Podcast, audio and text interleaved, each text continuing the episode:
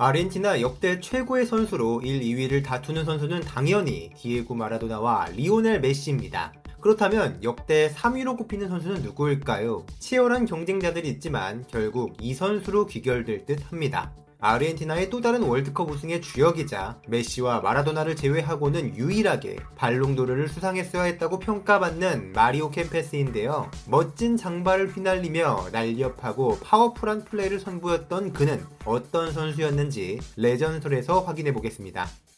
켐페스는 1954년 아르헨티나의 벨빌에서 태어났습니다. 독일 혈통의 아버지, 이탈리아인인 어머니의 사이에서 태어난 그는 어릴 때부터 선수 출신이었던 아버지의 영향을 받아 축구를 했는데요. 지역 내 작은 축구팀에서 뛰며 목공소 일을 병행하던 그는 아르헨티나 1부 리그 소속의 인스티투토 코르도바 클럽에게서 테스트를 받은 후 정식 입단하게 되었습니다. 만 18살이던 1973년에 프로 데뷔 시즌을 치룬 그는 13경기 11골을 터뜨리는 엄청난 퍼포먼스로 리그 득점 3위에 이름을 올렸고 덕분에 더 상위 클럽이자 앙헬 디마리아의 고향 팀으로 유명한 센트럴 로사리오 팀에 입단할 수 있었습니다.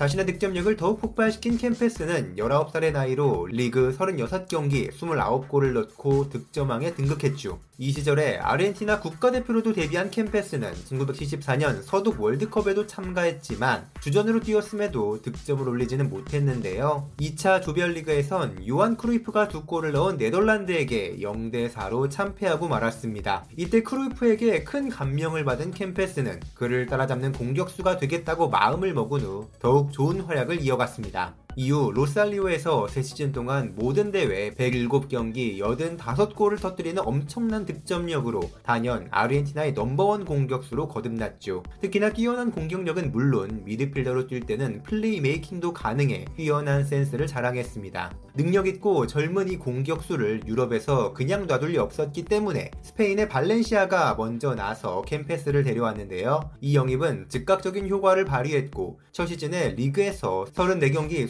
24골을 폭발시킨 켐페스는 단숨에 라리가 득점왕을 차지합니다. 이어진 시즌에는 모든 대회 46경기 39골이라는 어마어마한 득점력으로 2회 연속 득점왕과 함께 팀에게 UEFA컵 진출권을 선물했죠. 이때 아르헨티나는 자국에서 1978년 월드컵 개최를 준비하고 있었고 우승을 위한 조직력을 끌어올리기 위해 자국 리그 선수들로만 이뤄진 팀을 만들었는데요. 절대 포기할 수 없는 옵션이었던 캠페스는 아르헨티나 팀에서 유일한 해외파 선수였습니다. 당시 대통령이자 독재자였던 호레 비델라는 월드컵 우승을 위해 수단과 방법을 가리지 않을 작정이었는데요. 각종 범죄 혐의와 심판 매수설 등 부패로 얼룩진 월드컵이었지만 캠페스의 활약만큼은 의심의 여지가 없었습니다. 대회 초반엔 득점력이 터지지 않아 고전했던 아르헨티나지만 1차 조별리그를 통과한 후 펼쳐진 2차 조별리그에서 캠페스는 각각 폴란드와 페루를 상대로 멀티골을 기록했고 결승에서도 네덜란드를 상대로 결승골을 포함한 멀티골 을 터뜨려 팀에게 우승을 선물합니다. 대회 득점왕 및 MVP, 결승전 최고의 선수로 뽑힌 켐페스는 단연 세계 최고의 선수로 거듭났죠.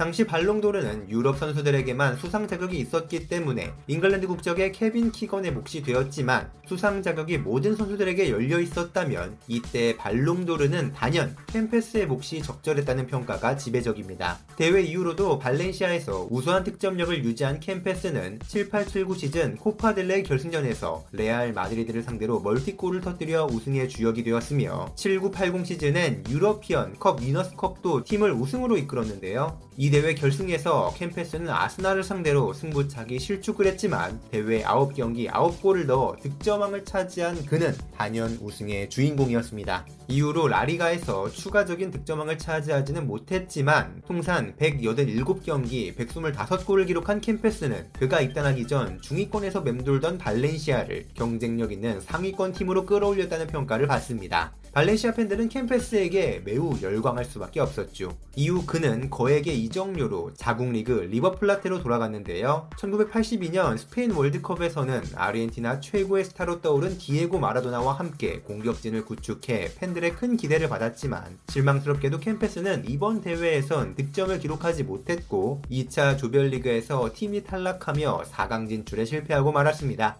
78년 월드컵에선 최고의 스타였지만 그외두 번의 대회에서는 별다른 활약을 하지 못한 게 캠페스에게는 큰 아쉬움으로 남게 되었죠. 한편 아르헨티나 리그에서 뛰던 캠페스는 소속팀인 리버플라테가 약속한 이적료를 다 지불하지 못하자 원래 팀이던 발렌시아로 돌아가게 되었는데요. 이 시절까지 포함해 발렌시아 통산 246경기 149골을 넣었으며 팀의 역대 최고의 공격수 중 하나이자 스페인 리그의 전설로 인정받게 됩니다. 하지만 30대에 접어들면서 기량이 조금씩 떨어진 켐페스는 발렌시아를 떠나 하위권 팀인 에르쿨레스 CF에서 뛰게 되었고 두 시즌간 42경기 11골을 기록한 후에 스페인을 떠나게 되었는데요. 이후 오스트리아 리그에서 오래 활약하다가 1992년에 축구계를 떠났지만 95년에 친구였던 코치의 요청으로 칠레 2부 리그로 복귀했고 이어서 인도네시아 리그에서도 뛰다가 완전히 은퇴를 합니다. 은퇴 후 여러 팀에서 감독 및 방송 일을 하던 그는 통렬한 비판을 아끼지 않는 독설가로 유명했는데 발렌시아의 ambassador로 임명된 후 2017년에 부진한 팀을 비판하다가 해고된 일도 있었습니다. 세월이 많이 흘러 최근에는 그 인지도가 많이 낮아졌지만 캠페스는 단연 아르헨티나 역대 최고의 선수 중 한 명임에 틀림이 없습니다. 가브레 바티스투타, 에르난 크레스포, 아리엘 오르테가 등 뛰어난 공격수들이 많았던 아르헨티나에서 또 하나의 월드컵 주역이자 대선배로는 독보적 존재감을 뽐내는 마리오 캠페스의 이야기는 여기까지입니다.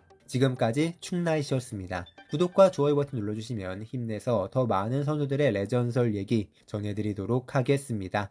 감사합니다.